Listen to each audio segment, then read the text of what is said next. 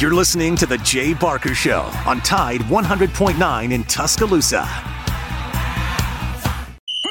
Welcome to Big Noon Sports, featuring Lars Anderson, New York Times best-selling author of 12 books and a 20-year veteran of Sports Illustrated. Matt Coulter, a former Alabama Broadcaster of the Year and longtime media personality, and Christian Miller, a national championship winning linebacker at Alabama who was drafted by the Carolina Panthers. Here's Lars, Matt, and Christian.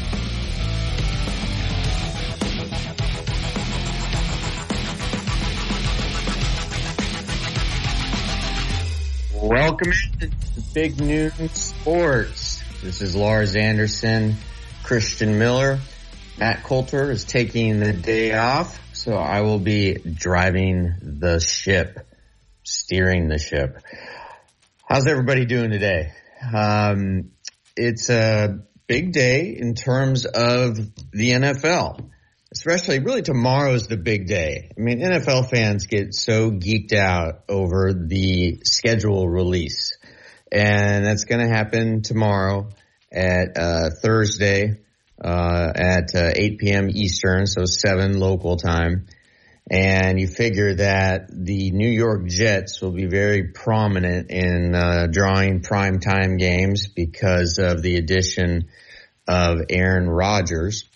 Uh, but today, uh, we found out this morning that uh, the New York Jets, led by said Aaron Rodgers, they will play in the NFL's first ever game on Black Friday. Yes, the day after Thanksgiving. Um, and it's going to be played at MetLife Stadium on November 24th uh, with a 2 p.m. Central kick. Amazon has the rights to that game, and uh, they are going to provide free access for all fans, uh, and it will be streamed exclusively on Prime Video. How many of the older fans will have no idea how to find that? Uh, perhaps yours truly as well. Uh, we also found out a few other holiday games.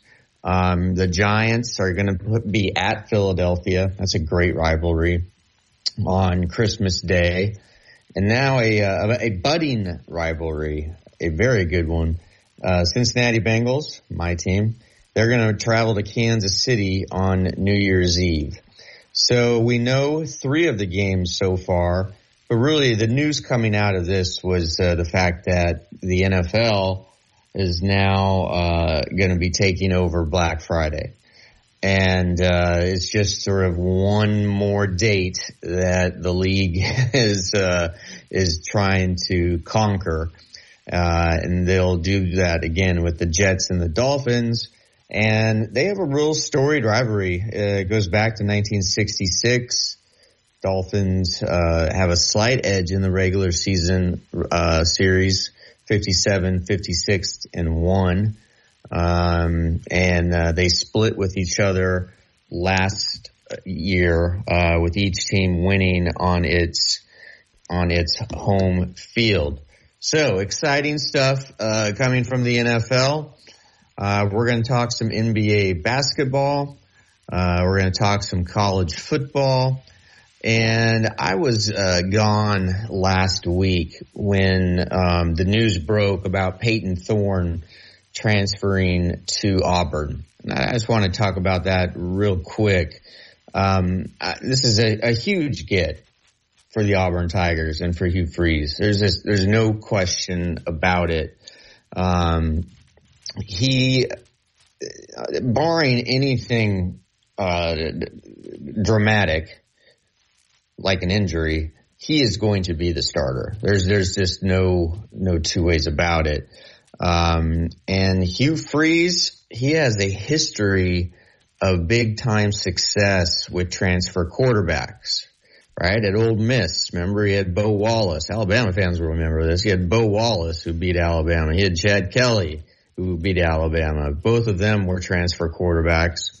And then at Liberty, he had Malik Willis, who he uh, transformed into uh, an NFL player. He's still he's in the league as a backup with the Tennessee Titans, uh, and he started a few games last year.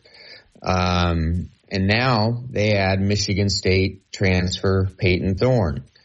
And uh, yeah, I know this happened Friday, but again, I, I just needed to touch on this quick because I was uh, gone traveling, working on my latest book project, which is uh, consuming a lot of my time right now. But um, you know, Freeze said the right thing that he's going to have to compete for the starting job and blah blah blah. No, he he's going to be the starter, right? Um, you just uh, you, you just look at Thorne and his resume, right? He was a two-year starter at Michigan State, which is a high-level Power Five school. Um, and it, he really has more experience than those other transfer quarterbacks I mentioned, because uh, Wallace and Kelly at Ole Miss were JUCO transfers, and they'd never taken a FBS snap before they arrived in Oxford. While Malik Willis, he had he had attempted only 14 passes in his two years as a backup at Auburn before transferring. But Thorne, uh, he's a good player he's a good player. He started 26 games over the last three seasons, um, including uh, all 25 in the last two seasons. Uh, he's a leader. He's a two-time team captain. I wouldn't be surprised if by the end of fall camp he's voted a team captain. I mean, they're just some of those guys that exude uh, leadership qualities and uh, from reporters I've talked to who have covered Thorne uh, for the last few years, he is one of those people. He's just uh, some someone with a, a magnetic personality, articulate uh, on the field. He, he, he's gutsy. Um, he's uh, he's accurate. He completed 61.5% of his passes for nearly 6,000 yards um, 46 touchdowns, 21 interceptions in his in his uh, time as a starter. Uh, back in 2021, led the Spartans to the Rose Bowl, um, a Rose Bowl victory. They finished 11 and two. Uh, last year, they uh, missed out on a bowl, uh, going five and seven. But still, uh, this is a good player. This is a really, really good player and uh, and I think um, he is going to be a game changer for Auburn. Uh, he absolutely uh, upgrades the quarterback position in a major way. Hey, let's bring in Christian Miller. Christian, I, I know, um, well, we may have just lost Christian Miller. We're having some technical difficulties. Um, but, uh, yeah, I mean, uh, Hugh Freeze, he just, uh, he raved about Thorne's leadership, his experience, his football IQ, um, you know, and he, he's played in a lot of big games. He just, he, he just, he has a certain it factor to him. Um, and again, I think Auburn very fortunate to land this kid. I had thought that they were going to get, uh, going hard after Casey Thompson, the, uh, quarterback who played at Nebraska last year who's in the portal. But I really think actually Thorne is a better overall player and a better fit in Hugh Freeze's offense. And this will give, um, you know, Robbie Ashford, uh, pr- presumably it will give him uh, another year to develop. Um, you know, the, the, the date for transferring or entering the, uh, entering the portal has passed, so he is uh, pretty much stuck at Auburn. Um, but uh, but it'll give him time to develop. You know, he there's still um, it's still uh, uh, he still need needs work on his his mechanics. You know, he completed less than 50% of his passes last year. It's no secret that he, he's still a bit of a work in progress. Excellent athlete, but a work in progress. Okay, we're going to get some of the technical uh, difficulties we are having ironed out, and we will be right back. You're listening to Big Noon Sports. From our home base right here in Birmingham, Alabama. We are here treating patients from every generation across the United States and from around the world. As respected industry leaders, we are here working hard for you in an effort to provide you with excellence in sports medicine, excellence in research and education, and excellence in sports injury prevention. We are here for you, aggressively pursuing victory over injury. Learn more at andrewsportsmedicine.com. Tide 100.9 Tuscaloosa weather. The sky partially sunny this afternoon. A few spots could see a shower or storm through the evening hours. The high today 87, tonight's low 66. Or tomorrow and Friday, cloudy at times with scattered showers and thunderstorms both days. Highs between 82 and 85. I'm James Spann on the ABC 3340 Weather Center on Tide 100.9. It's 75 degrees in Tuscaloosa.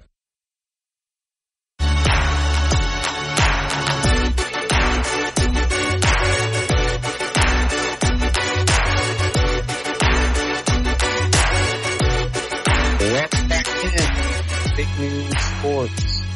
Lars Anderson. Partners Christian Miller, former Alabama linebacker who played for the Carolina Panthers. Christian, um, there's some news that's coming out of uh, West Virginia, and uh, you you kind of called it. Um, it's about Bob Huggins, and uh, I'm going to climb on top of my high horse here and uh, say that West Virginia just blew it, just messed it, messed it up big time. To review, Bob Huggins made homophobic remarks on Monday aimed at Xavier's fan base in a, in a live appearance on a Cincinnati radio station. He went on to insult uh, Catholics and you know used foul language and and again, but it was the homophobic remarks that, that really, um, that I thought was going to get him fired. Um, and I thought really the honorable thing for him to do was to resign. Uh, but what happens? the school is going to suspend him for a grand total of, drumroll please, three games. Three games. And they're reducing his salary by a million bucks. Sounds like a lot of money, but when you have as much money as Bob Huggins, it's a, you know, a drop in the bucket. Uh, Christian, you had said that, um, you know, that, that you didn't necessarily think he was going to get fired. Um, and I believe you were talking about suspension. So I assume you're not totally surprised by what West Virginia uh, has a has reportedly decided to do. the the The official announcement has not come down yet. This is uh, this is based on uh, reporting from uh, CBS Sports. Yeah, I wouldn't say I'm too surprised. I mean, I figured obviously he uh, is going to get some type of punishment. Uh, there'd be some type of action taken, but I didn't know if they, they go as far as firing him and I guess that that's not the direction they want to go. Um, again, I mean, people make mistakes, but at the same time, you just you just got to know better, right? You can't go on public radio and make highly offensive remarks like that.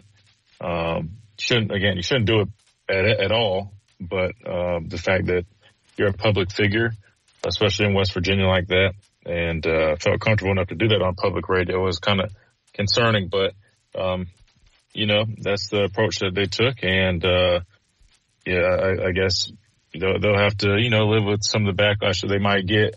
Um, but at the end of the day, uh, we, we know that sports are important to a lot of people. And, uh, just like they always say, they say, uh, was it, it's like you're a student athlete first, but they always like hold up the, like the number two with your fingers. in sports, you know, to kind of reverse it. Uh, I wish I can't can't necessarily do it because I'm on radio, not on the video. But uh, yeah, it's this is one of those things where I mean, guy with a lot of a lot of background and credibility. Um, I don't think they were ready to let him go just yet, based off you know that his actions his words. Even though I could have seen it going both ways. I mean, in today's climate, I could have seen him being fired. Um, but at the same time, pretty sure West Virginia is a pretty red state. Um, so it doesn't necessarily surprise me that, you know, his, his punishment isn't too grand, but you know, you know, so he's he's getting something though. I know you don't think a million's a lot, but I mean, what's his? You said salary though. I mean, so you're saying if if his salary was two million, it's cut in half. If I'm yeah, I'm not sure exactly what his salary is, but it's it will be reduced by a million. Um, but well, the, the just, thing, that could be that could be a lot. You know, we just said the, the baseball coach here at Alabama, his salary was only five hundred thousand. So thinking yeah. bas- basketball coach at West Virginia, because what's Nick Saban make? What is like nine? Nine, yeah, around nine. So that yeah. probably wouldn't put too much of a dent in Coach Saban's pocket. But basketball, I, I don't know. We'd have to look it up.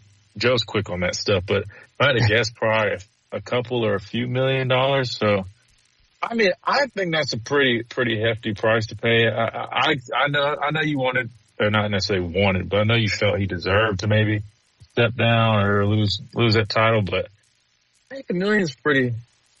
That's that's that's a lot of money, Lars. I mean, it, I think he's learned his lesson. Hopefully. So for Joe, Joe just informed us that he made four point one five last year. So his new salary. Okay, so he, he, lost about a quarter of it. Lost a quarter of his salary. Yeah, he'll make three point one five this year, which to get a coach of his caliber uh, is is a is a bargain uh, at three point one five. Um, you know, there's there's no question that he is a very very good basketball coach. My thing is the double standard. If the athletic director had made these comments, he'd be fired if the president of the school had made these comments, he'd be forced to resign. Uh, if, uh, you know, the le- the leader of a Fortune 500 company made comments like this, they'd likely lose their job. Um, I, I just don't understand. That's why I said. that's yeah. what I was saying. Though, remember, sports are important, Laura, especially these universities uh, these big institutions. That's what I was saying. Again, I wish I wish I could show you what I'm doing right now, but they always hear student athlete first, and they always hold up the number two, and they say athlete second, and they hold up the number one. Uh, it's, it's, a joke, but there's some truth to that. And granted, that's you know that's a joke you know, towards like student athletes, but hey, that that goes towards these coaches and and and these other figures that uh, are heavily uh, involved with sports because especially you know, you know down south in these areas. I mean, sports are huge, right? So, and uh, look, I'll say this, and I'm not I'm not justifying what he said. Um, I don't think he he necessarily. I think he used very poor language. Right, he definitely shouldn't use those words. Um, but I will say, I think that also has a lot to do with, with today's climate. There, there's, I'm not necessarily saying the words he chose to use, but I will say, even as young as I am, there's words that I heard growing up that necessarily probably weren't the best words, but oh you heard gosh. them a lot more often than in versus now where some of those words that even kids were saying, if, if you were to even say anything close to that, I mean, we're talking about you, you could lose your job. And so I don't know necessarily how old he is. And again, I'm not defending him or saying that what he did wasn't as bad. I'm just saying I, I always try to, you know me, I think, and anybody that's listened to, they know I always try to play devil's advocate or always try to align in the middle or understand both sides. And, you know, from one side, I understand, you know, you cannot use highly offensive language and, and those derogatory remarks and, and think that, you know, nothing's going to come from it. But at the same time, I look at a guy who's probably of his generation, uh, he's probably, you know, used to using certain words or saying things, even though you definitely should not. Um, and he's probably, you know, just made a, a, a big mistake and definitely a costly mistake. Um, yeah. Kind of, does that make sense, Lars? Because I'm, like I said, I'm, I mean, I'm a, a, lot younger than this coach, and I remember growing up, there was words we used to say or use, or I used to hear, and at the time it wasn't necessarily, you know, coined an offensive term, but now we we know they are offensive, and uh, I think things have just changed, times have changed. So I say all that to say, uh, if you're a head basketball coach at a you know university like West Virginia, there's no excuse. You ought to know better, right? I mean, even if times have changed, you, you've got to know better. You got to do better, and hopefully that million dollars teaches them a lesson. Joe Gaither back at our flagship studio, Tide 100.9. What, what are your thoughts on Huggins keeping his job? Oh well, I, I, I think Christian outlined a lot of it, it where that uh, the conservative nature of West Virginia um, maybe doesn't see this as high of a, as high of a crime as maybe somewhere uh, as a state that has a little bit less of a conservative nature. I mean, it's look, it's a, it, it's an inappropriate phrase to use in public. It's an inappropriate phrase to use anyways. Um, I kind of think that Bob Huggins got a little sucked into, oh, I used to be their rivals at Xavier, and we used to say yeah. these nasty things behind closed doors. Because uh, I say nasty, I, I, right. I'm not, I'm ashamed to admit it. I've said nasty things about my rivals before. Um, I, I, also just think that that I his, don't think you're the first, Joe. I don't think you're the first. It's okay, man. No. It's just I, he's been there so long. He's been in basketball so long. If they fired him would that be the right move? I, I, I think you'd have a lot of people that, that, I think you have a lot of people that would agree with firing him, but you'd have a large outcry of being like, "This is you're too sensitive. You're too sensitive. Don't fire him over over some nasty words." Yeah. Well, I'll add real quick though, and, and I know he's a coach, um, and I'm sure people know this, but I'm telling you from an athlete's perspective, there is such thing as locker room talk, and I'm not saying it's right or wrong, but it's a fact. And some, I guarantee you, some of your favorite players who have the best smiles in the media, uh, they do all this community work and charity work. They're just as guilty as taking part in that locker room talk, it, right? Like, cause again, that's just, again, it, I'm not saying it's right or wrong, but in the locker room, you know, it's, it's not uncommon for people to, you know, speak a certain way or you kind of hear some profanity, right? Um, and so to me, a guy like this, I know how coaches speak, right? You know, co- coaches are, you know, not afraid to use profanity or use certain slang or terms, right? Especially old school guys. I kind of took it as he was in the, the mindset of talking about a rival like Joe was just stating, and he kind of was going off of that old school locker room talk uh, that he probably was used to. The problem was you're on public radio. Like Joe said, I mean, right is right, wrong is wrong. You probably shouldn't do it regardless, but I'm just very honest and transparent, right? I guarantee you, again, some of your favorite athletes and coaches we all praise and think can do no harm, partake in that as well. And it, it's just, I'm not saying it's okay because it's part of sports culture, but the fact of the matter is it has been for a while. And I'm sure it probably needs to change and get cleaned up a little bit, but that's just the truth of it. You know, sometimes there is some inappropriate language you hear. Just like I'm sure it's like that in the workplace sometimes. Lars, I wouldn't be surprised if you were working uh, for a, a news source or or whatnot, and uh, y'all might have y'all's version of locker room talk, or I don't know what you, I don't yeah. know what you would call it, but yeah, you know what I mean. Like that's the joke thing. It's like, uh, yeah, just when, you're, like, when, when, you're hanging out with the guys, right, and you're right. just uh, uh, having a bull session or whatever, however you want to call it. Uh, that's right.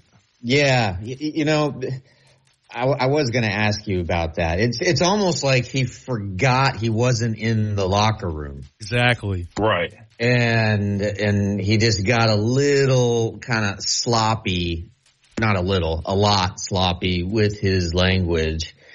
And and I, let me guys ask you this, or let me ask you guys this. Let's say he had written an editorial that that ran on I don't know westvirginia.com, whatever and he used that same phrase, but he had written it rather than said it. Would that change your perspective on whether or not he should be fired? I don't know if I would say it would change my perspective on the outcome of, of, of his punishment or what, but I would say I do feel that it would, it would feel a little worse, I would say, if it was written. I don't know exactly why I feel that way, but just off the top of my head, I just feel like if you're writing it, I guess you're taking more time yeah, into writing something. You're really thinking you're, about it, and it's, it's more it. you're, purposeful. Exactly. It's it's really you know what I mean because you have time to revise things. You have time. At least I know when I used to write, and I haven't written a paper in a while, thank God. but I would revise it and read it over and over and look for uh, grammatical errors. I would, you know what I mean. I just would go over and try to make it sound the best. So yeah, I think it would definitely probably uh, warrant a, a, a, steeper penalty if, if it's written. Because again, when you're on radio and sometimes, I don't know, maybe he was too comfortable with the host. Maybe, like you just said, maybe he forgot that he was on public radio and just was treating it like a, you know, behind the scenes conversation or sometimes you're a little nervous and you're just kind of rambling. I don't know. But yeah, Lars, I would think it being written would would probably feel a little little worse. What do you think, Joe? Oh, 100% because of everything you just said. You can think about what you're writing uh, before you hit submit. And then, uh, uh, secondarily, Lars, if he just hit submit, somebody should would have seen it and said, "Hey, you can't put this out here. You're going to get in trouble." yeah, it would have been flagged. but but, but think but think about this, Lars. The the word on the page, the words that he used. When you see that word on the page, it is it's an ugly word just as far as aesthetically. Uh, I, so so like if I write Catholic F's on, on a page, I'm gonna say that's that word looks nasty, looks gross, looks it doesn't look like it fits on a page. So uh, yeah, I'm with you. I think the punishment would have been far worse if it if it if it had been written.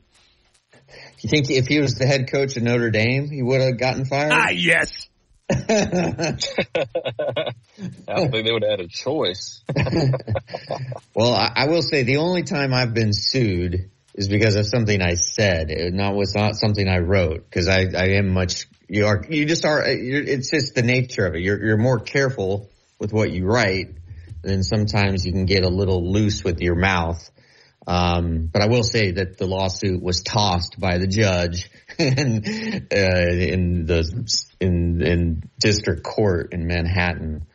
But it was kind of scary. I sued for a million dollars um, for what uh, a comment that I had made in a Showtime documentary. What did you uh, say? I basically, I basically, it was a documentary that I, I co-wrote with uh, Keteyian, and it was on Lawrence Phillips, former NFL uh, running back, uh, former Nebraska player who I'd gotten to know for a, gotten to know very well. And, um, Lawrence had, as a kid, he, we, we, tried to explain his, his horrible behavior. He had a predilection to a, a violence against women. Uh, and we were trying to understand like what, what caused this in Lawrence. And we really examined his childhood. And, um, and the thing is, like, the line was even fed to me by a producer. That's what really got me mad. But um, I was asked on camera, uh, "Hey, did did did Lawrence ever? Um, did you in all your reporting did you ever see a childhood photo of Lawrence?" And so I said, you know, in all my reporting, I've never seen a childhood photo of Lawrence. And then the producer was like, "Well, what did that mean to you?" I said, well, it meant one thing. It meant that he wasn't loved as a child. Well, as you can imagine, his mother didn't think that that was a very nice thing to say about her, and um, she let it be known in a lawsuit. So um, uh, I probably shouldn't talk about it anymore, actually. but um, yeah, it was it was. Uh, we get we get the point. Don't get in trouble. Yeah. Um, but yes, it was it was a, a, little bit scary. All right, on that note, uh, we will be right back. You're listening to Big Noon Sports.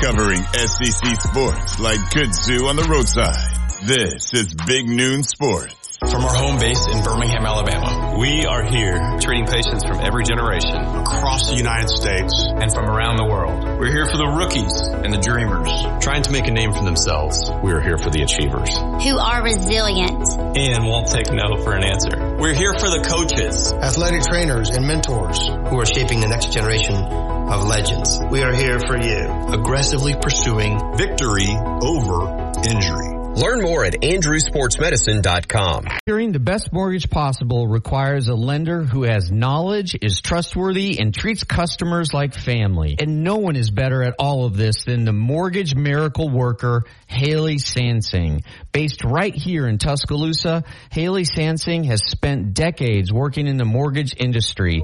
With Haley, it's personal, holding your hand from contract to close. With Haley, it's about one thing, you. Call Haley Haley on her cell. Yes, her cell. 205-792-1813. That's 205-792-1813. Let Haley help you. Find Reagan, owner of R&R Cigars, the Cigar Mansion in downtown Tuscaloosa, located at 2703 6th Street across from the Home 2 Suites. Come down to R&R and see why we're the ultimate cigar and bourbon experience. With over 165 bourbons and five private barrels, our selection of bourbon is unmatched. We have the best cocktails around in our cigar cigar selection is legendary. Our lounge and service are world class. Come and experience the luxury of the mansion and see why it's a world renowned cigar and spirits destination. Where will you be on the story of the nurse and the foot pain that nearly brought him down. I feel like I'm giving people their lives back. Robert lived to take care of his patients, but he couldn't do it unless he took care of his foot pain. I have plantar fasciitis. It'll almost put you on your knees. That's how much it hurts. His own recovery started when he got fitted for arch supports at the Good Feet store. Now that I'm pain free, I can make these people feel better. Can't beat that. Stop by or schedule your free fitting at goodfeet.com.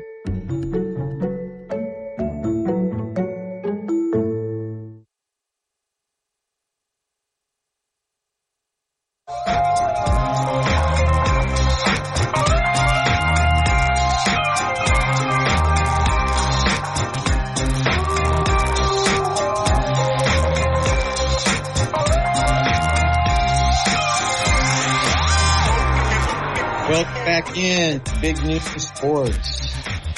As a reminder, we are brought to you by Haley Sansing of Union Home Mortgage. She is the miracle mortgage miracle worker and a just a terrific person. Um, Christian, in, in, the first segment, I uh, talked about uh, the transfer quarterback from Michigan State, Payton Thorne, going to Auburn. I don't know if you had a chance to uh, discuss this on Friday when uh, the, the, news broke, um, uh, because I was I was I was I was I was off that day. But um, just wondering if, if, you had any thoughts on on Thorne coming and, and what it could mean. I don't know if you've had a chance to really even even look at him uh, because I love Big Ten football because of where I'm from. I, have I've watched Payton Thorne quite a bit. Two year starter at Michigan State. Uh, started has started 35 total games. Uh, you know, completed uh, 61% of his passes, thrown for nearly 6,000 yards, led the Spartans to the uh, Rose Bowl in 2021 and a Rose Bowl win. I mean, this kid is good. He is good. I I would argue that he probably was the best quarterback in the transfer portal. Um, uh, Alabama fans may disagree with that, but, um, just wondering if you had any thoughts on Payton or if you've uh, had a chance to see him play. So I, I uh, talked about it with Matt, and um, I, I, haven't watched him personally, um, but we basically just discussed how, how the quarterback position, you want a guy that's experienced if you can get one, a guy that's proven, um, at least regarding getting one out of the portal. Um, I think it just makes a lot of sense. I think he fits Hugh Freeze and what they're trying to do at Auburn. And, uh, I think he gives them an upgrade. But I also said I, am a big fan of, of Robbie Ashford, uh, just in terms of, man, his athleticism and his ability and his potential. I know he's uh, not the most consistent thrower, but just watching him play Alabama last year, I was impressed with him. He made some nice throws. He had a nice, uh, like basically like a back shoulder throw in the corner of the end zone. Um, that a lot of people are saying might have been his best throw of the year, but really, man, just his ability to, to make plays with his legs. I mean, this, this guy is fast. And I think if he could just keep getting uh, some more reps, I think he could definitely, uh, be a weapon for them at quarterback, but, uh, clearly he didn't do enough convincing in the spring, um, cause they felt the need to go get a guy out of the portal. Um, but I, but I agree, Lars. I think this guy, um, definitely will help Auburn out. Uh, I think that's why they went and got him. And, uh, uh, I'll be curious to see how he fits in their system and then how he develops under Hugh Freeze. But knowing Hugh Freeze and his ability to develop quarterbacks, um, I have no doubt um, that it should, you know, probably be a good fit. Uh, talking about a guy who, again, um, has played a lot of football, um, has won some football games and put some pretty decent numbers up. So, um, obviously, I'm, you know, not rooting for Auburn, but I will be curious to kind of see how they come together under Hugh Freeze and some of these new faces that they've been able to acquire um, they've been really active in the portal and uh, rightfully so. I mean, you got a new new regime going on there, so it's expected to get new players. Um, so yeah, that's definitely going to be something to watch out for. Have you seen um, either at Alabama or in the NFL a, a, a quarterback come in and you know doesn't know anybody? right? And uh, and yet it's almost like you have to be a leader because because of the nature of the position. And I ask this because uh, Payton Thorne is a, a two year captain at Michigan State. Um, which also kind of makes you wonder what the heck's going on at Michigan State if your captain is transferring. But that's a whole nother issue. Um, but SEC man, they want to play against the best. They, they want to play in the big boy conference. That's I, true. I'm, that's true. I'm kidding, No, but I mean, maybe I, I don't know. That's a, that's a good point. I don't know. I mean, I think did did a did a younger guy come in and then was you know giving them a, a, a fight for the job? I don't know. That is that is a good question. Why would a Yeah, captain um, and a, a valuable starter transfer? But I'm sure there's probably some answers out there. I'm just wondering if you've seen how a quarterback kind of wins over the team. I mean, is it? And we, we've talked about this a little bit uh, when, especially when with the given the the era of the transfer portal, where a player will come in, a quarterback, and it's almost like he's expected to start. And because of the nature of the position, you're supposed to be a leader, the leader of the team, or the leader of the offense. But you know, you don't have any relationships formed uh, with uh, with any of the players, most likely, or maybe a few uh, that they've met at camps throughout the years. Like, I, forget if you were on the team when Jalen uh, was a freshman, or just it, just your thoughts on on how how you think uh, Tyler or uh, Payton would go about doing that. Uh, I mean, really, just like anything else. I mean, it's no different than uh, a, a writer being hired at a, at a news source and, and him having to get familiar with people and, um, you know, just getting to know them, getting familiar with everybody. It's, it's really no different, Lars. Um, you know, you get in the, you get in the locker room, you get familiar with your guys uh, as a quarterback. Uh, one of the first things I feel like every quarterback does is gets together with his receivers. They go out and on, on the field or indoor and they, they throw together. I feel like there's a lot of camaraderie and, and uh, chemistry formed from just throwing, even if it's not full speed. It's just you just tossing the ball around. I feel like that's one of the first things. I mean, look, you, I don't know if you've heard this, but Anthony Richardson and uh, his uh, fellow draft uh, uh, drafted receiver out of his class, um, you know, they met up in the parking lot of the team hotel uh, the night before rookie minicamp and were throwing the ball around. Oh, uh, I think it's yeah, and that's been you know blasted all over social media. Um, just talking about how much those guys just love ball and we're excited to get to work. Um, and I think that's no different for for for these guys. I mean, because again, I feel like that's pretty standard. If anytime there's a new quarterback in the mix, they always want to get with their receivers as soon as possible. So you got that taking place. Um, and uh, little things like I, you know, I, I talk about, um, even outside of, of, of ball or, or the locker room, you know, going out to eat, uh, shoot, even just hanging out with each other, playing video games. Like, I said, it's really just getting familiar with one another. And, uh, in terms of winning guys over, winning the team over, you know, it really boils down to uh, you just got to earn their respect. And, you know, you got to do it in several ways. Um, but one of the, the, the easiest ways to earn somebody's respect is go put it on, on tape, go put it out on the field, right? You know, um, I think about whenever we had new additions, whether it be a quarterback or receiver, one of the quickest ways to, to kind of get people to buy into you is to go make plays. Because what's that going to do? These people are going to say, well, damn, this guy can help us win. I like this guy. Dang, he throws a nice ball. Oh yeah, I like this guy. Like uh, that, that's kind of what I think of. But then you take it a step further. Once they see you can make plays, um, you just go out there and show that, you know, you can be trusted. Uh, you're somebody that you want to go to battle with because, you know, you know, at least me and a lot of other guys I played with, we always viewed it as, you know, going to war, going to battle, at least on the defensive side of the football. And so the more guys around you that uh, you can trust, we used to call it, you know, uh, you know, who, who would you want in your foxhole? You know, I'm not sure if you're familiar with the term foxhole, um, but you have to have the most trusted people around you because they're guarding your six. So it's, it's kind of one of those things where we used to just look for guys that were trustworthy, some dogs. Um, I think of a quarterback like Jake Coker, um, just because you're asking about the quarterback position. When he first got there, um, you know, and and everybody knows this about Jake, man. Just really, really modest, really reserved. You know, he's not going to say too much. Just kind of keeps to himself. Uh, loves ball, but loves to just go hunting and fishing, and that's him. And um, uh, I know he just kind of won everybody over when he stepped up. Really was uh, in 2015, we put him in the game. You know, we knew he had a rocket for an arm, a real just cool laid back dude. Um, but really just, I think what really the moment that everybody really was bought in was just seeing his toughness, right? I remember him, uh, it might have been Mississippi State.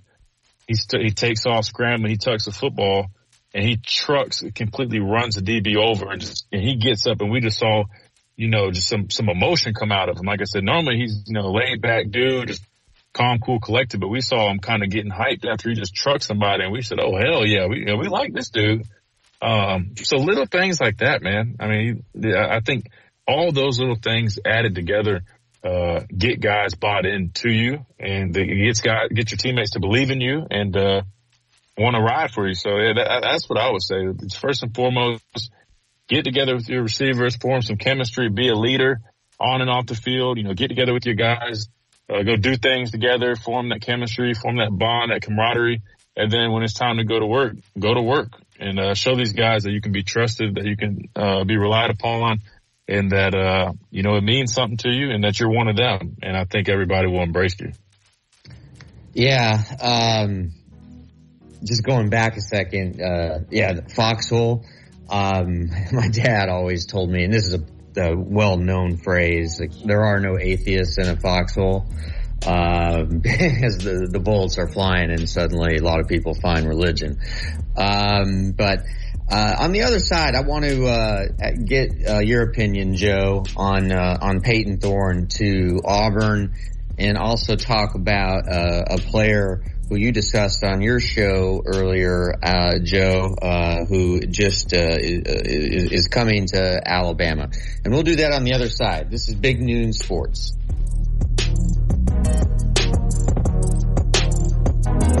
From T-Town to the Plains, this is Alabama's most in-depth analysis on the SEC. This is Big Noon Sports. From our home base in Birmingham, Alabama, we are here treating patients from every generation across the United States and from around the world. We're here for the rookies and the dreamers. Trying to make a name for themselves, we are here for the achievers. Who are resilient. And won't take no for an answer. We're here for the coaches. Athletic trainers and mentors. Who are shaping the next generation of legends. We are here for you. Aggressively pursuing victory over injury. Learn more at andrewsportsmedicine.com. You've probably seen their clothing around town on game days, but check out Christopher Mobley on the strip. Luxury game day apparel redefined. It's the only place in town where you can find Todd Hoops apparel. Clothing designed for the modern day entrepreneur, golf enthusiast, and athleisure fanatic. They've got Peter Millar, Vuori, Greyson, and Mizzen Main. And if you haven't tried the Mizzen Main dress shirts, you've got to. You can find them at 1410 University Boulevard on the strip. Also, they've got a great e-commerce site at christophermobley.shop. So check out Christopher Mobley, luxury game day apparel redefined. We all hear the the universal truth of women's shoes. The cuter they are, the more they hurt. You have to put your best foot forward, and if your best foot is an ugly shoe, oh my goodness. Lise Ann thought she had to choose between looking good and feeling good until she got fitted for arch supports at the Good Feet store. Now I can wear the shoes that I've picked out because I like the way they look, not because they were comfortable. Good Feet relieved her pain and her fashion dilemma. Stop by or schedule your free fitting at goodfeet.com. Tide 100.9 Tuscaloosa weather. The sky partially sunny this afternoon. A few spots could see a shower or storm through the evening hours. The high today 87, tonight's low 66.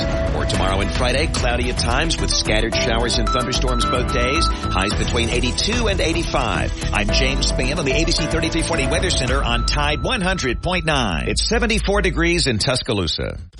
The best sports talk in the state. Tide 100.9 and streaming on the Tide 100.9 app.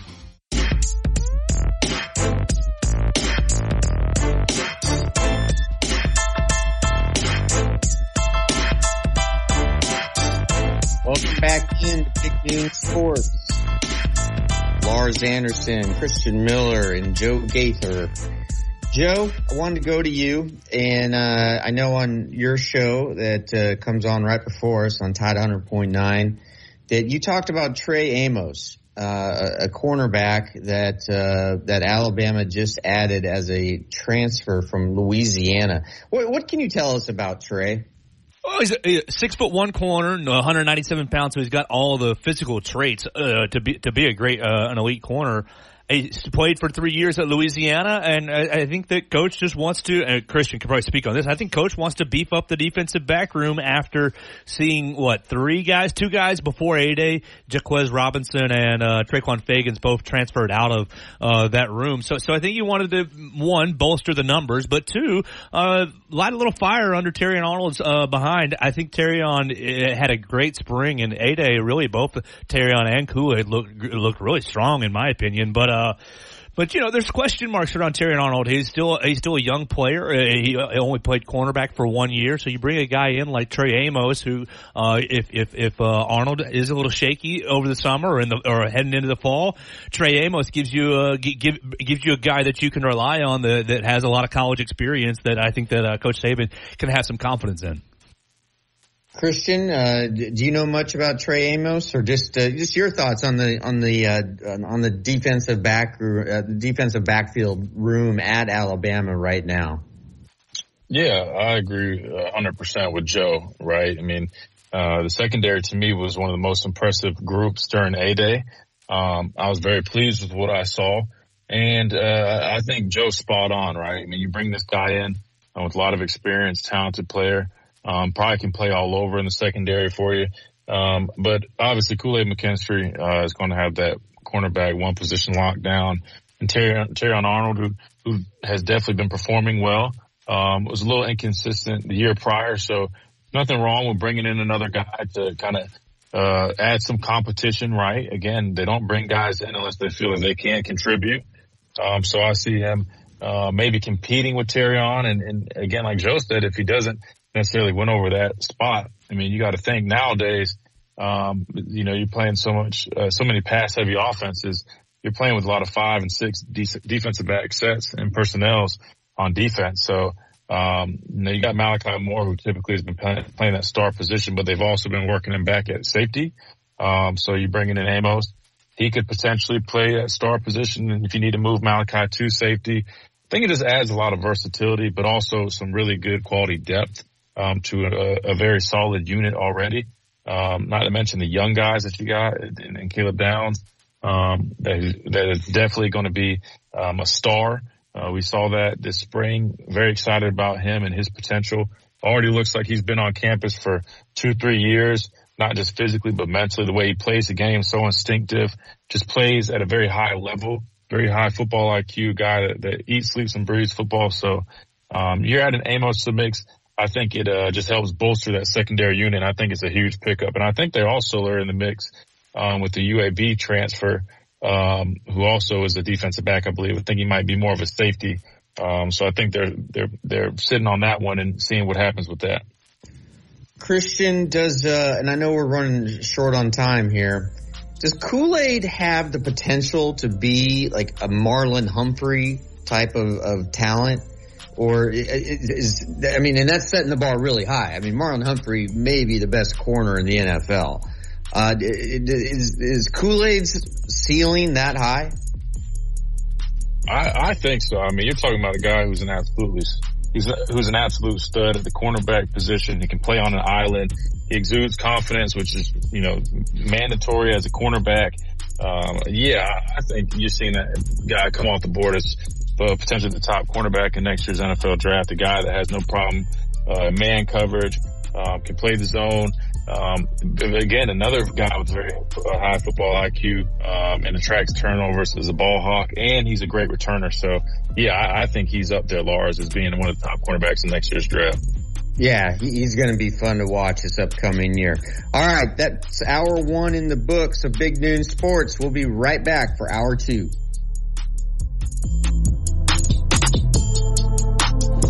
Did you know not washing your hands after using the bathroom can increase the spread of hepatitis A? Washing your hands with soap and water, as well as getting vaccinated, is the best way to protect yourself if you are at risk of getting hepatitis A. One dose of the hepatitis A vaccine provides long-lasting protection in up to 95% of those who receive it. For more information on the hepatitis A outbreak in our state, visit alabamapublichealth.gov forward slash IMM. Sponsored by the Alabama Department of Public Health, the ABA, and this station. You've probably seen their clothing around town on game days, check out Christopher Mobley on the Strip. Luxury game day apparel redefined. It's the only place in town where you can find Todd Hoops apparel. Clothing designed for the modern day entrepreneur, golf enthusiast, and athleisure fanatic. They've got Peter Millar, Vuori, Greyson, and Mizzen.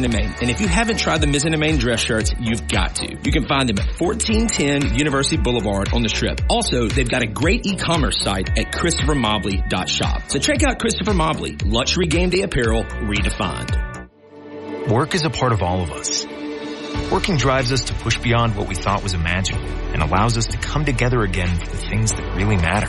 That's why the Alabama Department of Labor and the Alabama Career Center system is here to help you discover bigger opportunities than ever before.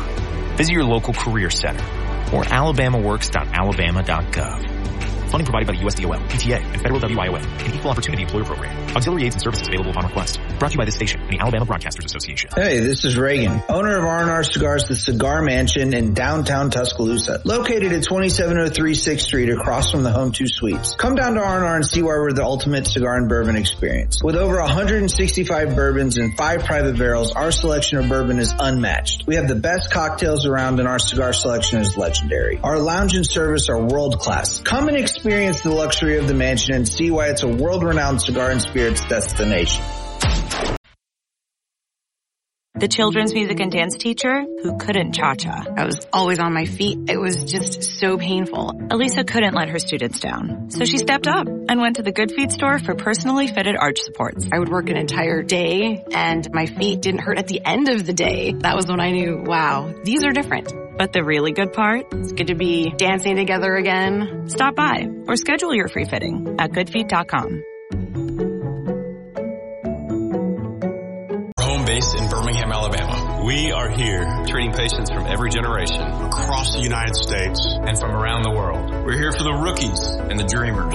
Trying to make a name for themselves. We are here for the achievers. Who are resilient. And won't take no for an answer. We're here for the coaches. Athletic trainers and mentors. Who are shaping the next generation of legends. We are here for you. Aggressively pursuing victory over injury. Learn more at andrewsportsmedicine.com. WTUG HD2 Northport and W265CG Tuscaloosa. Tide 100.9 and streaming on the Tide 100.9 app. Welcome back to Big Noon Sports with Lars Anderson, Matt Coulter, and Christian Miller.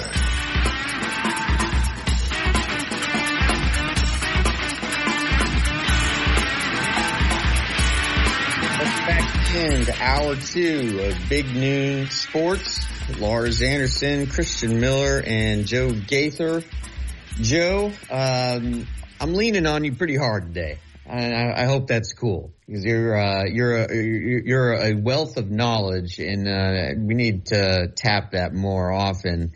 Um, I, am curious. I, I know you. We uh, we spoke before and you said that uh, you kind of you, you, spoke a little bit on your show about Alabama softball um, and how Alabama is the number five seed in the SEC tournament, and tournament play begins today. Can, you preview Alabama for us a little bit, or just or or, or, or and this is kind of a tough question uh, and, and, just kind of give us a, a big picture overview of where the Crimson Tide softball team stands. Well, our girls are playing today at, at four o'clock Central, and we're playing. We're taking on Missouri. Missouri beat Mississippi State yesterday. Uh, beat Mississippi State yesterday to to knock them out. So they kind of kicked off the tournament yesterday as the twelve uh, the 12-13 matchup. So Alabama's going to take on Missouri, and really the Tide should take care of business today. Should win. Um, rather handily. Swept Missouri, uh, uh, swept Missouri in the regular season, so you should win. The problem is when you get to the next round, Alabama, if they, if and when they win, is going to be taking on uh, Arkansas, who is hosting the tournament.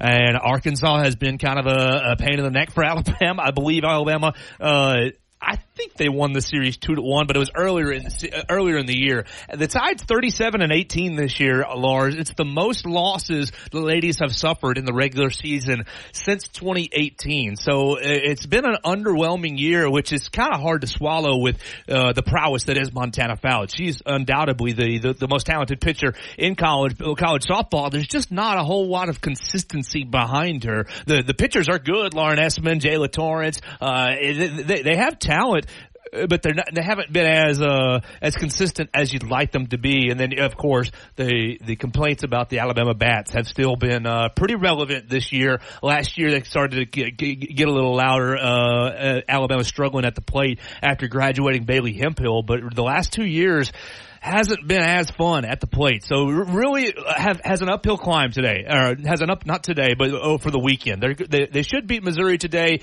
and then you play Arkansas on Thursday. And if you beat Arkansas, you get the winner of Tennessee and likely Kentucky. Tennessee entering as the number one seed of the tournament. So it's a really tough road to get to the finals. Uh, for, for our girls, the hope is to go two and one, beat Arkansas. I mean, really, the hope is to win the win the, win, win the whole dang thing. But let's be realistic. I think two and one would be a good little weekend. And moving into the regionals, they'll, they'll, they'll uh, they're right now on the right side of that hosting regional bubble, but it is still this weekend's huge in college softball because all the conference tournaments are going on. So they'll determine who hosts the regionals at the end of the week. So forgive my ignorance, but are they're already in basically uh, the, the regional, already in the sort of NCAA tournament? Will they make it, or do they yes. need to? Win a game or two. Yes, I would say they're they're, they're firmly in the NCAA tournament field. Uh, winning will help them host the the regional, which I think uh, the top 16 teams I believe the top 16 teams host regional sites, and then from there the top eight teams host super regional sites. I think uh, I may have that those numbers just a little bit off, and then they make it to uh, to the College World Series. I feel like our girls are securely in the regional round. Uh, winning this weekend will, will will go a long way to hosting a regional round, which we've done many many years consecutively. We like to keep that streak going. Christian, I, I just I love women's softball. Uh, it, it, I, it, it's so, um, I think it's even more enjoyable to watch than like, uh, like Major League Baseball. The pitch clock has helped Major League Baseball big time, but for me, it was just too slow. Um, but it, women's softball, college softball, it's fast paced, it's exciting. Um, you know, the, the crowds are so spirited. The players are spirited. And then you get a player like Montana Fouts, who is just a, a generational player. I, I, really hope she's cast in on NIL. I, am quite sure she's done well because uh, she deserves it. Um, just uh, have you been to many games, or do you enjoy it the way I do? I've been to a couple, of Lars. Uh, not too many. Um, but when I've gone, I've really enjoyed it. I do think, uh, it does seem like the pace of play is quicker and, um, it is, it is very entertaining, um, especially when you have a team, um, that's been as successful as we've had here in Tuscaloosa. So I do enjoy, um, watching it when I do. Um, definitely don't watch, uh, enough. I probably need to watch some more, but I'm going to tune into today uh, to, to, today's game and, and check them out.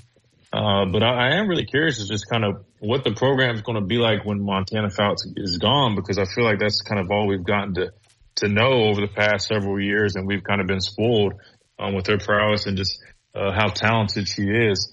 Um, so I was, Joe, I'm, I'm sure this is a tough question, but do you, do you keep up at all, if any, with some of the recruiting maybe for women's softball? Um, and obviously maybe not extensively, but is, is, there, is there anybody coming in or any young, uh, women on the team that, that you feel like could be uh, like a name or somebody to look out for to watch or who could kind of step up as that next great player once Montana's gone? Absolutely, Christian. And she's already on campus. She was supposed to be a senior in high school this year, but young Kenleigh Cahalan is a Trussville native right, right on the north side of Birmingham. She should be a senior at uh, uh, Hewitt Trussville High School. She reclassified early and she and she might be one of the uh, top three players on the team right now at 17 years old. She's incredible, uh, just the way that she's come, wow. come right in. I, I, I kind of have an unpopular opinion about the senior class w- w- w- that's currently with the softball team. I wonder if Christian, and you can maybe touch on this if this is re- really a thing or if it's just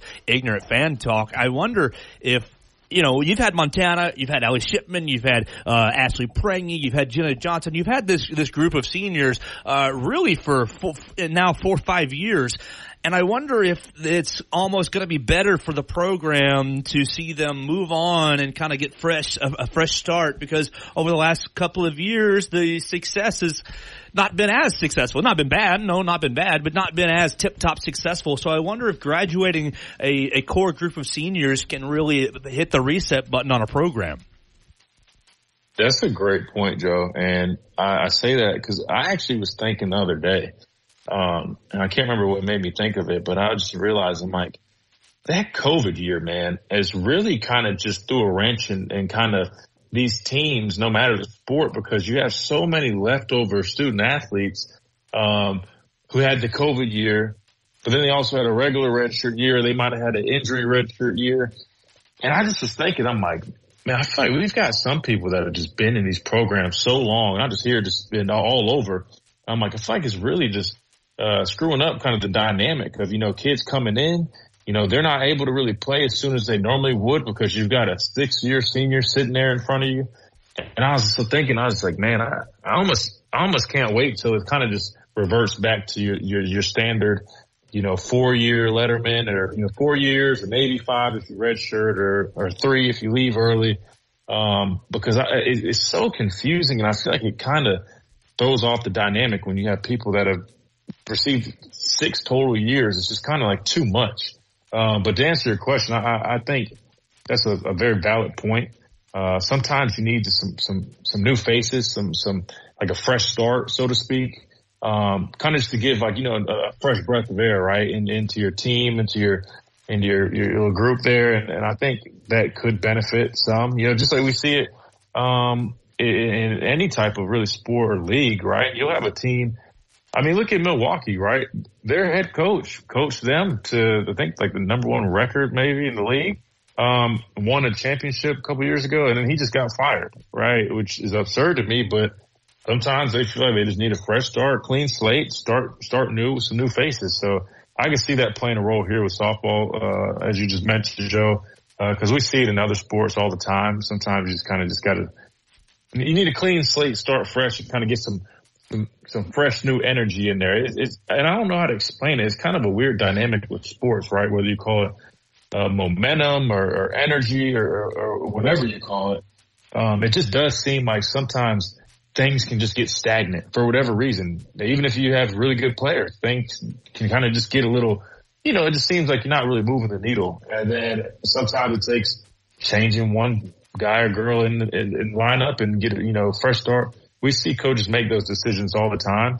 Uh, we saw it in the SEC championship game, uh, or the national championship game when, when Coach Saban swapped quarterbacks, um, put in a quarterback who was a little bit different than that Georgia defense was used to facing. And we saw that spark that it provided. So yeah, I think sometimes new faces, uh, can give you a fresh start or, or, or a new spark, so to speak, give you some more momentum, some more momentum. Joe, before we go to break, how much can Alabama just sort of ride Montana Fouts? Uh, I, know that, that softball pitchers can pitch back to back days, right? I I'm sure it's not ideal, but I mean, how much can Montana go, right? Like if, if like, could she single handedly almost get Alabama through a few games? Yes, she's absolutely a complete game pitcher, Lars. The the issue, in my opinion, is when you get to playing the same team twice. You're gonna see you're gonna see this in postseason play a little bit when you get into the regionals and super regionals. She's a great pitcher, but they they, they want to change uh, change up the look so the bat so the batters aren't getting used to seeing her rise ball, seeing her her, her drop ball, seeing what her moves are. And, and once you get through a lineup three or four times, you know, I mean, it's, it's, just less effective. It doesn't matter if you're Scherzer or Nolan Ryan or anyone if you see the same pitcher a, uh, a, a, bunch of times. So, so you need that second or third pitcher. The problem is you're not getting the same, you're not getting the same zip on your ball. You're not getting the same location. You're not getting the same, you know, fooling, fooling the batters with that second and third pitcher.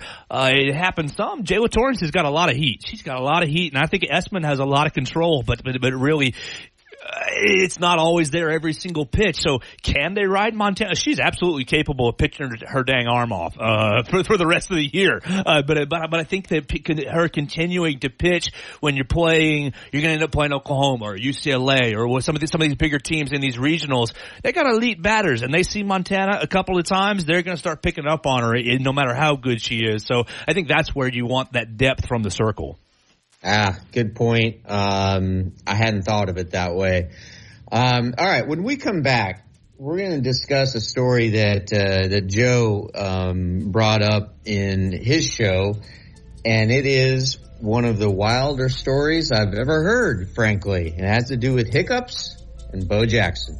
We will be right back.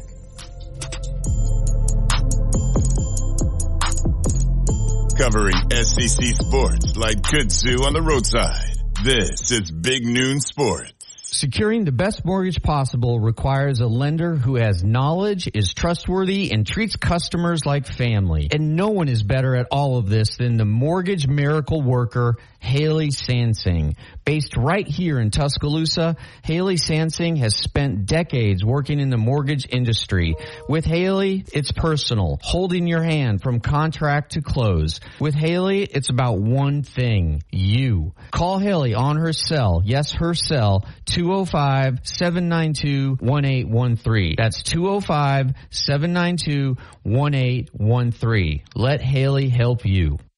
This is Reagan, owner of R&R Cigars, the Cigar Mansion in downtown Tuscaloosa, located at 2703 6th Street across from the Home 2 Suites. Come down to R&R and see why we're the ultimate cigar and bourbon experience. With over 165 bourbons and five private barrels, our selection of bourbon is unmatched. We have the best cocktails around and our cigar selection is legendary. Our lounge and service are world class. Come and experience the luxury of the mansion and see why it's a world-renowned cigar and spirits destination.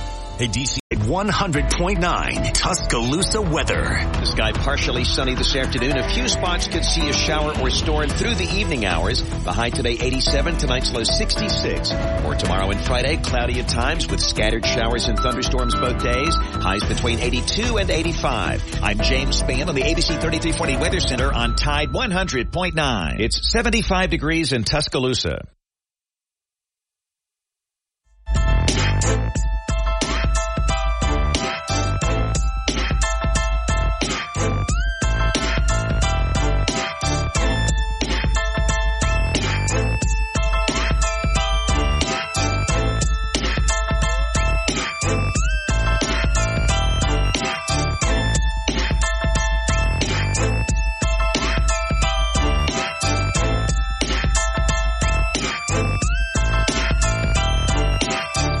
Back into Big Noon Sports. Now this is a story that, uh, one of which I've never heard the likes of and, uh, involves Bo Jackson and hiccups.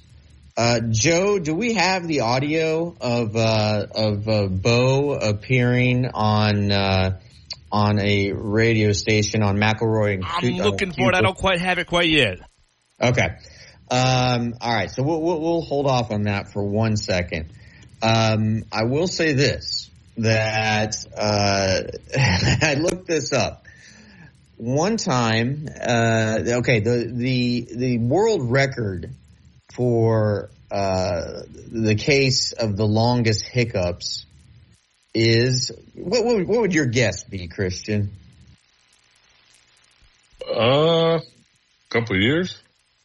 68 years.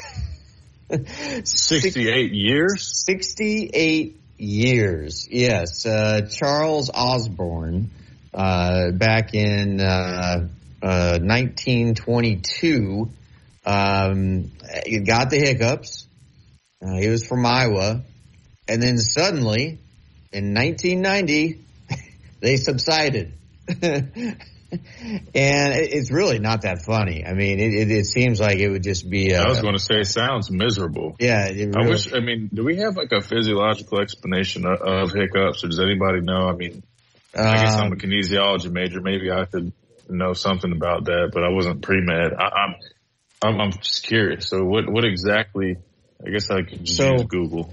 so back in uh, 1982, this guy uh, uh, Osborne, um, he explained his situation um, to People Magazine, and it started with a hog incident on a farm near Union, Nebraska. Of course, everything always starts in Nebraska. He said that he was hanging a 350 pound hog for butchering. He picked it up and then he fell down and, and he felt nothing. But the doctor later said that he had busted a, bu- a blood vessel the size of a pin in his brain. And uh, the doctor, his name was Terrence Anthony, he theorized that Osborne's fall destroyed a small area in the brainstem that inhibits the hiccup response. Um, and so on average, this poor guy Osborne experienced 20 to 40 involuntary uh, diaphragm spasms per minute. In total, he estimate he in total he hiccuped an estimated 430 million times. And he traveled the world looking for a cure. He, you know, he went to the, the Mayo Clinic, um, uh, and at the Mayo Clinic, uh, there in Rochester, Minnesota, uh, they placed him on carbon monoxide and oxygen, but that treatment, uh, it, it didn't work because it, you can't so safely breathe carbon monoxide. It's a poisonous gas. Um, so he just, uh, uh, he couldn't, couldn't get rid of the hiccups. And then one day, boom, they're gone. Uh, and so this brings us to Bo Jackson. Let's hear what Bo had to say about his hiccups. Probably seen pictures of something happen. How cool is it for you to see Frank get his statue outside the stadium? I wasn't there because of dealing with hiccups. I have, I've had the hiccups since last July and I'm getting the medical procedure done the end of this week, I think, to try to remedy it. But I'm busy at the hospital sitting up with doctors poking me and shining lights down my throat and you probing me every way they can to uh, find out why I got these hiccups. So that's the only reason that I wasn't there. Have we figured it out? Hell no. I have done everything. er- Scare me, drink water upside down, smell the ass of a porcupine. it doesn't work.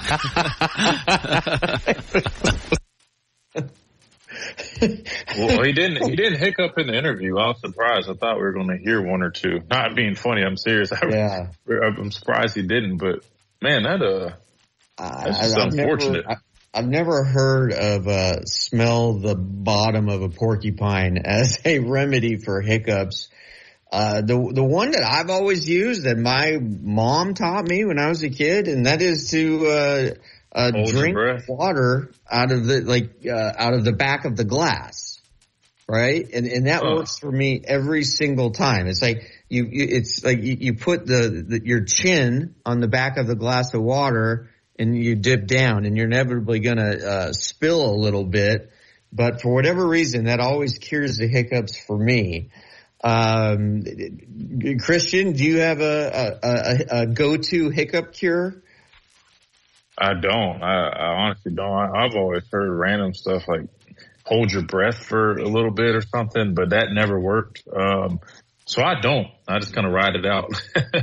but I guess I should try the the. So I, you'll have to explain that a little more uh, after the show or so. I'll, I'll have to look that one up. You said you you drink out the back of the glass.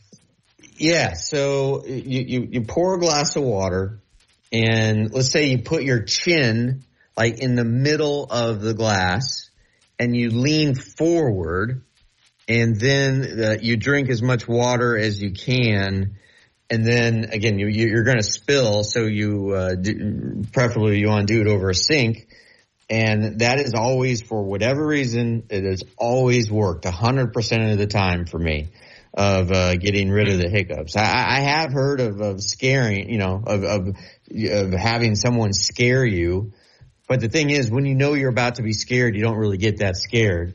Uh, um, yeah. But I've never heard of hanging upside down. Uh, I've never heard of uh, smelling the bottom of a porcupine. Uh, Joe, do you have a go-to uh, hiccup removal uh, scheme? Well, mine's yeah, the scare, the jump scare. Always, I, I was trying to think like how's the what's the longest that you've ever had hiccups before? And I know it's an it's an annoying thing, but like a whole year. like every time you try to talk, oh, it'd be nuts. but like, uh, yeah, scary. Uh, you, you got to wait till somebody's not suspecting it and then jump scare them. Yeah. I mean, just think about how it, it would affect every aspect of your life. Uh, having a, you know, just from having a, an extended conversation, trying to go to bed at night. Um, boy, I, I mean, it just, it sounds just miserable just miserable. And I, I certainly hope Bo um, gets that uh, gets that remedied because that that really uh, I, I never heard of that of, of people uh, having hiccups, but now that uh, I just went over the the, the curious case of uh, of this uh, of Charles Osborne who um, gosh he had constant constant hiccuping for seven for 68 straight years. I mean, that, that just, uh, but somehow he was able to father, I think, eight children. So he was, I don't know. Uh, I don't know where to go with that. well, I was about to say, it, it, did not disrupt something else. So, um, right. that's good for him. But, um, I, I know we got to go to a break soon, but uh, I kind of wanted to get y'all's take on uh, the Georgia football team declining their invitation to the White House. And now, if I had to guess, I think I, I would just assume that um, the, the scheduling of it. I think that's what they said. Their reason was um, the scheduling wasn't feasible given the student athlete calendar at that time of year. Um, which which makes sense, but I was kind of curious though. Why is it in June, or why were they invited uh, to attend in June? Because anytime that we had gone uh, as in Alabama. It, we were still in school, I believe. It, I'd have to look back at the at, like on my my pictures or you know my phone to see exactly when it was. Joe, you're you're my uh, go-to. Do you recall when those White House trips were? Yeah, um, you guys would always go late, uh, you know, mid February or March or so. Yeah, okay. I was about to say I'm, I'm looking. Yeah, I was about to say it was spring though, right? It's, it's sometime in spring. It, was, it wasn't. It was never in the summer. That wouldn't even make any sense. Yeah, tell the people what you guys would be doing on a random June 12th. You, I mean, and, and, the feasibility of getting everybody back to the facility, then flying up to Washington, then flying back, and then it just, it, it, it's just just a lack of an awareness of, of the college athlete schedule on uh, on on on behalf of the White House. Well, yeah. So the, the, the, you're pretty much on a whole new team at that point, right? Because to answer your question, June 12th, you're doing, you're involved in summer workout. So, and you have summer classes, which they let you out of class. I mean, we were in class in the spring, but, um, yeah, you're part of the, the team for the upcoming season at that point. So you're going to be missing damn near a quarter of your team because they either graduate or they just were drafted or they're in, you know, they, they were undrafted free agents. They're with the NFL now. Um, so it kind of would be a, a pointless trip, not pointless, but it just, it wouldn't make as much sense, right? Um, to go in June, uh, because again, so many members of your team, uh, would be gone. So I I don't know why they waited to, for such a late date to invite them to go. Um, but that just wouldn't really make much sense. So I, I get them declining that. Obviously, you know, when you read the headlines, it sounds as if there's some, um, political, um, uh, you know, in, in, involvement there, but there's not. I think it's truly based on scheduling, but, uh, that's unfortunate for the, for the guys that probably wanted to go. Cause again, I, I know I've talked about it several times on the show, but man, uh, talk about a very unique experience, a once in a lifetime experience. I know you you know, always go to Washington and visit, but to do it on behalf of uh, an, an, official invitation of the president, um, is just really cool because again, they're, they're extending the invite to you. It's set up for you and your teammates to attend. Um, so it is slightly different than you just, you know, going on a personal trip to, to visit, but um, plus, I'm sure you, we, we probably get a little more access than just your, you know, typical person visiting. But Um, yeah, I just thought it was interesting yeah, though that they weren't yeah, attending, but it makes um, sense. I'd love to have uh, you do like a kind of uh, a play-by-play recap of what it's like to visit the White House as a as a national champion, and uh, let's get into that on on the other side. Um, and I've been to the White House. I've been lucky enough to go to the White House several times, and um, uh, my my feeling is that you do everything in your power if you're Georgia to go to the White House. You don't decline an invitation from the president, whether or not you believe in his politics or not. Um, that's just, uh, that's just me. I mean, you know, I'm, I'm no Trumper, but if Trump wanted me in the White House in, in, in 10 hours, I'd be in the White House in 10 hours, right? Like, uh, uh, that I, I, just don't I, I don't get that I, I, and I actually do think there's more going on here than uh, than simply making this very vague statement about scheduling conflict. Anyway, let's uh, get into that on the other side and, and, hear what Christian's experience was like when he visited uh, the White House um, a few years ago. All right, this is Big Noon Sports. We'll be right back.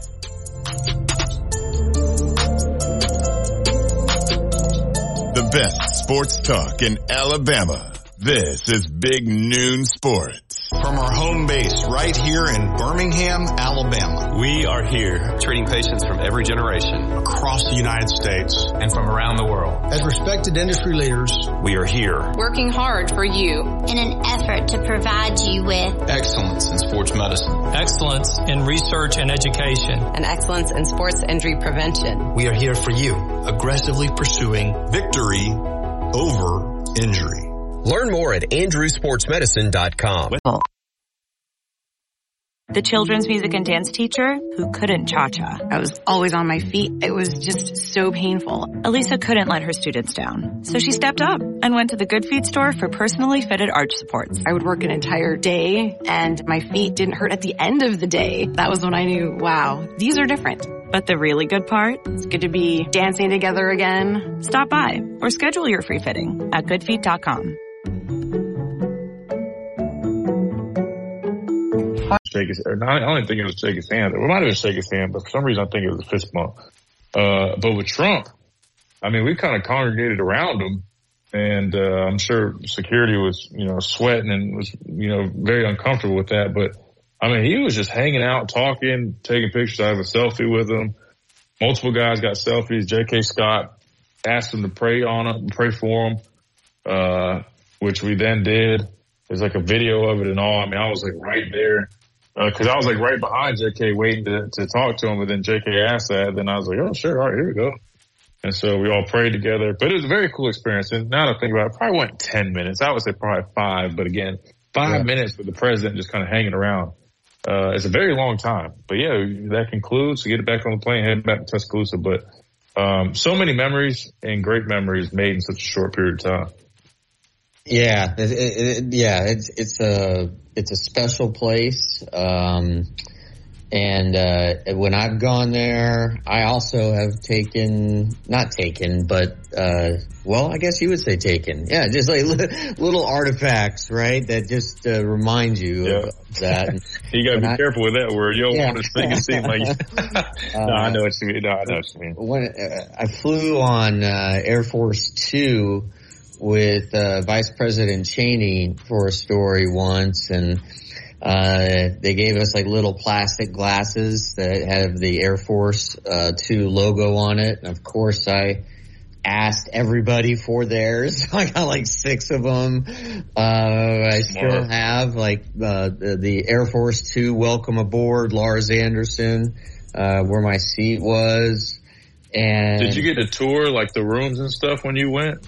Uh, did you when, when you went? Was it like um, on behalf of like you know your riding or like were you like? Yeah, um, I was doing a story on on Vice President Cheney and NASCAR, and so what we did is we uh, flew from Andrews Air Force Base uh, in Maryland, right, where uh, uh, Air Force One and Air Force Two are kept, and then we went down to Cape Canaveral we were to uh, have just this amazing like view with the vice president of a space shuttle launch. I was so excited, so excited.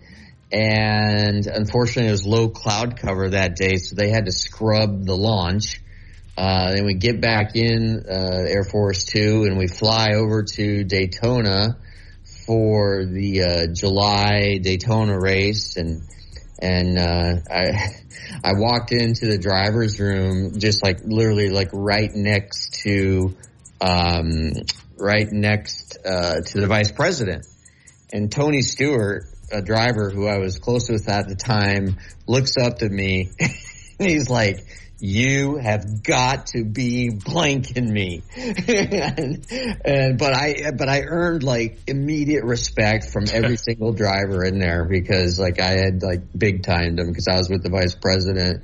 And then we watched the, the race. Uh, uh, and I was uh, with uh, my own Secret Service guy, uh, who was really nice, and I, he ended up being a sort of a main character in the story just about sort of how you become a Secret Service agent for the vice president. These were these were bad. These were some bad dudes, Christian. Like they. Oh man, yeah, no, yeah. I mean, a, a lot of them are probably like what, like ex-military, like Yeah. ex-SEALs and stuff Yeah. like that. Yeah. Yeah, yeah. And like, I mean, they literally would, they would take a bullet for the vice president. They, they, all of them. I mean, I, I just, uh, I, I just couldn't have been more impressed with the, the, the Secret Service. And then, uh, we stayed for about half the race and then, uh, flew back up to, uh, Andrews Air Force Base. And then, uh, I ended up writing a story and I've, I've told this, this before about three weeks later, I get a bill in the mail from the White House. So the White House had invited me to go on this trip. Well, I get a bill for like five thousand five hundred dollars, and that was what they charged me to fly on Air Force Two. I had no idea that the media has to pay for their own ticket, and they charge you the equivalent of a first class ticket. Five hundred dollars.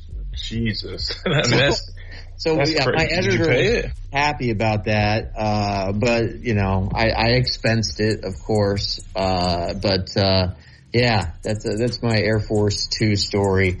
Uh, and with that, we're running out of time on this for this uh, segment.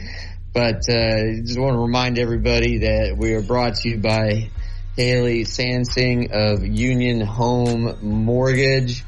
And Christian, uh, I've uh, been on the road for a while, and you know what? I've brought my arches with me. Oh, well, I'm glad because uh, I'm sure they're going to come in handy for all the walking and traveling that I'm sure you're doing.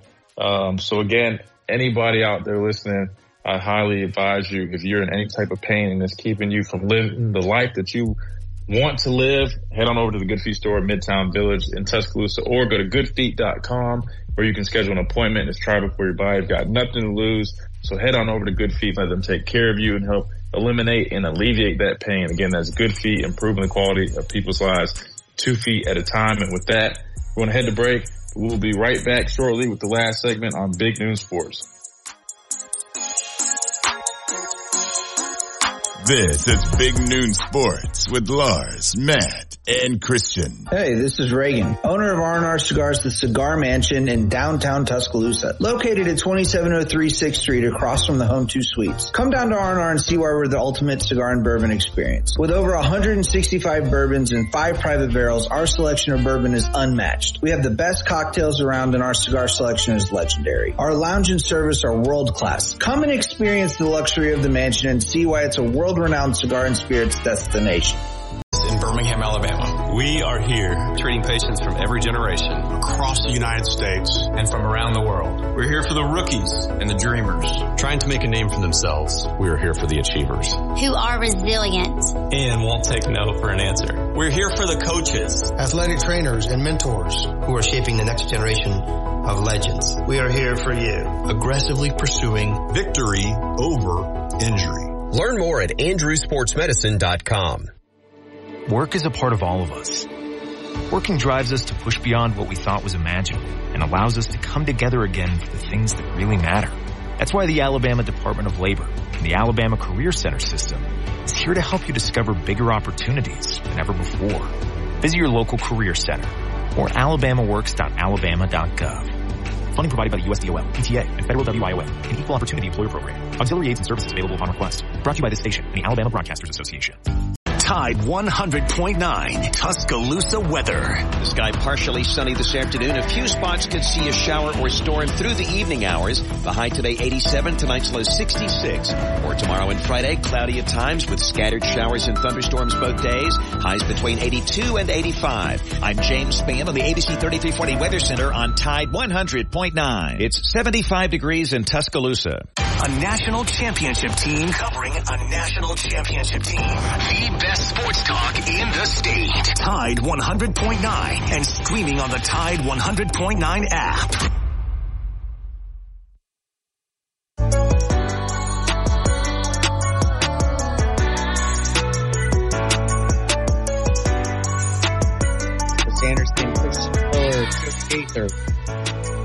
I forgot to mention this yesterday, but congratulations to AL.com. Uh, they won two more Pulitzer prizes uh, this year. On, they were awarded on Monday. Uh, they won the 2023 Pulitzer in local reporting for uh, an investigation on the predatory policies, uh, policing, excuse me, policing in Brookside and uh, the authors uh, that were awarded the Pulitzer, which is the, the, the biggest prize you can get in journalism. It's the it's as big as it gets. Uh, the the uh, the reporters on this were John Archibald, Ashley Remkus, Ramsey Archibald, and Challen Stephens. And uh, John, uh, who is just a terrific columnist as well, he won a Pulitzer two years ago for his commentary and also uh, winning a Pulitzer for AL.com um, was uh, uh, Kyle Whitmire for a series of pieces that he wrote. And I, I just, I, I hope everybody in our state recognizes just how good AL.com is. Um, and I don't say that because I, I, I, do, I do have a lot of friends who work there, but they are just so talented and they are being recognized across the country, uh, in this time of when local journalism is dying.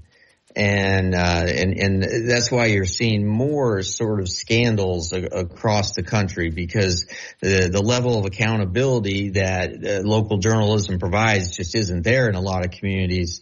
At a time like this, AL.com is flourishing and is a place where people from around the nation simply want to work. So I just wanted to recognize AL.com for their great, great work. And, and also it's pretty cool, Christian. Um, I know how tight you are with your dad, but, uh, John Archibald, his son is Ramsey Archibald and they became the first father-son duo to ever win a Pulitzer. So they, they made, uh, made history and uh, just very, very uh, proud of them. And uh, and again, I, I, think we're lucky to have AL.com uh, uh, to be as talented as as that institution is in, in the state of of Alabama. And Christian, I I know that. Uh, you, you've dealt with reporters for a long time. Uh, did you feel like you were treated fairly for the most part when you were at Alabama and then in, in the league? Uh, fairly sure. Uh, did I appreciate or like all their questions? Absolutely not. I think sometimes they're not the most educated on some things and sometimes they kind of ask some silly questions, but, um, I, I think it was pretty fair. Um, but that, that, we, that could that could go down a whole. Other, well, that could be a whole segment right there. yeah, we'll we'll, uh, we'll, we'll we'll look into that tomorrow. All right, thank you everyone for listening to uh, Big Noon Sports with Christian Miller, myself, Lars Anderson, and Joe Gaither. We'll see you in 22 hours.